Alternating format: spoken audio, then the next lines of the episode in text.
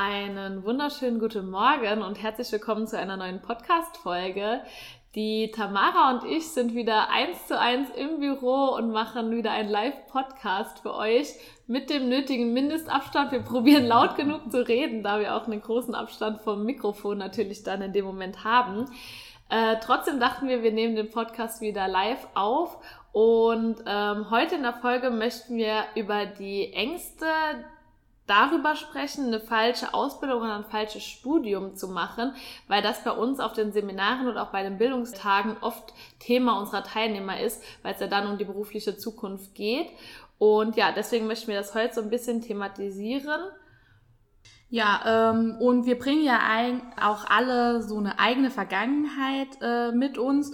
Und mir ging es ähnlich. Also ähm, ihr wisst vielleicht, ich habe auch einen Freiwilligendienst gemacht und habe nach dem Abitur natürlich überlegt, wie soll es irgendwie weitergehen. Äh, für mich war klar, es soll in den sozialen Bereich gehen. Aber ich habe immer noch überlegt, soll es denn jetzt eine Erzieherausbildung werden oder will ich vielleicht dann doch studieren? Und da hat das FSJ mir doch meine Entscheidung einfach gemacht gemacht. Also ähm, ich habe gemerkt, ich war ja in einer Schule für Körperbehinderte, habe dann Jungen betreut und ich habe schon gemerkt, dass mir das für das Jahr Spaß gemacht hat, aber dass es jetzt keine, ja, keine Aussicht für mein ganzes Leben sein sollte oder für längere Zeit. Und äh, deshalb habe ich mich dann nach dem FSJ doch entschieden, Pädagogik zu studieren. Tatsächlich mit dem Ziel, auch irgendwann mal in den Freiwilligendiensten zu arbeiten. Das ist während dem Studium dann nochmal ein bisschen verloren gegangen, ähm, aber hat dann letzten Endes ja doch funktioniert und darüber bin ich auch sehr froh. Ah ja, da lerne ich auch nochmal was Neues. Ich wusste gar nicht, dass du das Ziel hattest, in den freien Diensten von Anfang an zu arbeiten. Doch, das war tatsächlich, also ich, ähm, es war jetzt kein so festes Ziel, aber äh, durch die Seminare hatte ich schon so einen gewissen Einblick, was denn da Aufgaben sein könnten. Und da habe ich schon gedacht, dass das was sein könnte, wo ich mich auch später wohlfühlen könnte. Wie gesagt, im Studium ist da ein bisschen verloren gegangen, aber dann hat das Schicksal auch so ein bisschen zugeschlagen und ich bin auf die Stellenausschreibung direkt ähm, nach Ende meines Studiums gekommen und bin dann beim Paritätischen gelandet. Ach ja, sehr schön. Ich glaube, auf eine gewisse Art und Weise ist es auch verständlich, da so ein bisschen Angst oder Bedenken zu haben. Genau. Einfach weil es auch um die berufliche Zukunft geht. Man verbringt sehr, sehr viel Zeit in diesem Job und dann möchte man natürlich auch was machen, was einem Spaß macht. Was ich meinen Teilnehmern auch immer mit auf den Weg gebe, neben diesem Spaßfaktor, ist natürlich auch dieser Punkt, dass man heute nicht zwangsläufig diesen Job noch 40 Jahre oder bis zur Rente ausübt, sondern dass immer die Möglichkeit besteht, auch nochmal umzuschulen oder zu wechseln oder dass auch interne Wechsel oder sowas stattfinden können und ähm, dass sie nicht in diesem Job sozusagen gefangen sind. Genau, da haben wir hier bei uns ja auch Beispiele dafür. Also äh, wir haben ja auch Kollegen, die auf Lehramt studiert haben. Da ist es eigentlich äh, ja sehr eingeschränkt, was man danach machen kann.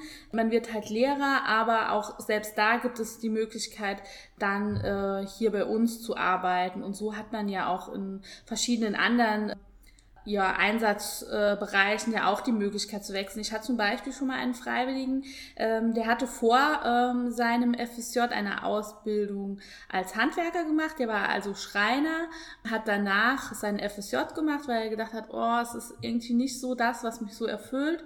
Und hat danach in der Werkstatt für Behinderte mit einer Zusatzausbildung dann auch weiterhin gearbeitet. Also hat seine Handwerkerausbildung quasi dann mit dem erzieherischen Teil äh, noch verknüpft. Auch das ist ja möglich. Ach, wie schön, ja, dann so eine Kombi einfach zu schaffen. Genau.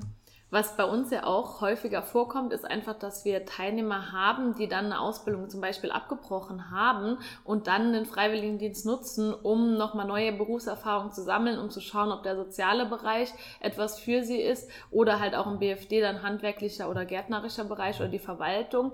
Dafür ist natürlich auch ein Freiwilligendienst, finde ich, ziemlich gut, wo wir dann Gruppen haben, die dann einfach später im Jahr beginnen für diese Teilnehmer, damit die auch ein ganzes Jahr noch mitnehmen können. Genau, das Stichwort Gruppen ist auch eigentlich ganz gut. Äh, du hattest es eben schon mal erwähnt, es kommen immer wieder auf den Seminaren und Bildungstagen auch Fragen von Teilnehmern dazu. Da auch mein Appell an euch nutzt, da auch den Austausch untereinander. Ich denke auch gerade unsere lebensälteren Teilnehmenden äh, im Bundesfreiwilligendienst, die ja meist schon eine Ausbildung gemacht haben oder ein mhm. Studium und äh, oft auch in der Umorientierung sind, äh, sind da auch gute Austauschpartner. Da könnt ihr auch gerne euch untereinander austauschen und unsere Gruppenleiter geben ja auch immer einiges an Input und laden auch einige Referenten ja auch ein, so dass ihr da ganz viele Berufsfelder auch auf den Seminaren kennenlernen könnt. Ja, das stimmt.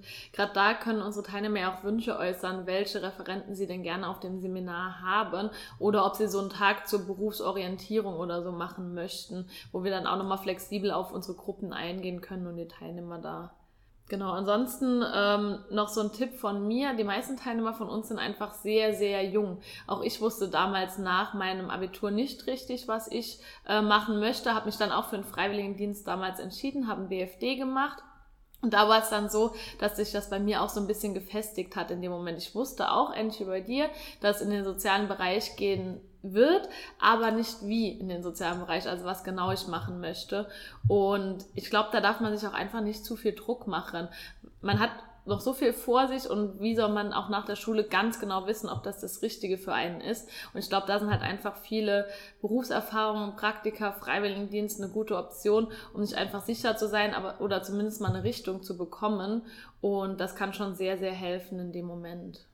Genau, also durch den Freiwilligendienst lernt er ja so einen ersten Bereich kennen. Auch äh, in den Seminaren gibt es Einblick in weitere Bereiche, aber ihr habt ja auch immer noch die Möglichkeit, auch während eures Freiwilligendienstes ein Praktikum zu machen, auch in einem, sage ich mal, nicht sozialen Bereich. Da gerne eure Einsatzstelle nochmal äh, darauf ansprechen, ob die euch für ein Praktikum freistellt.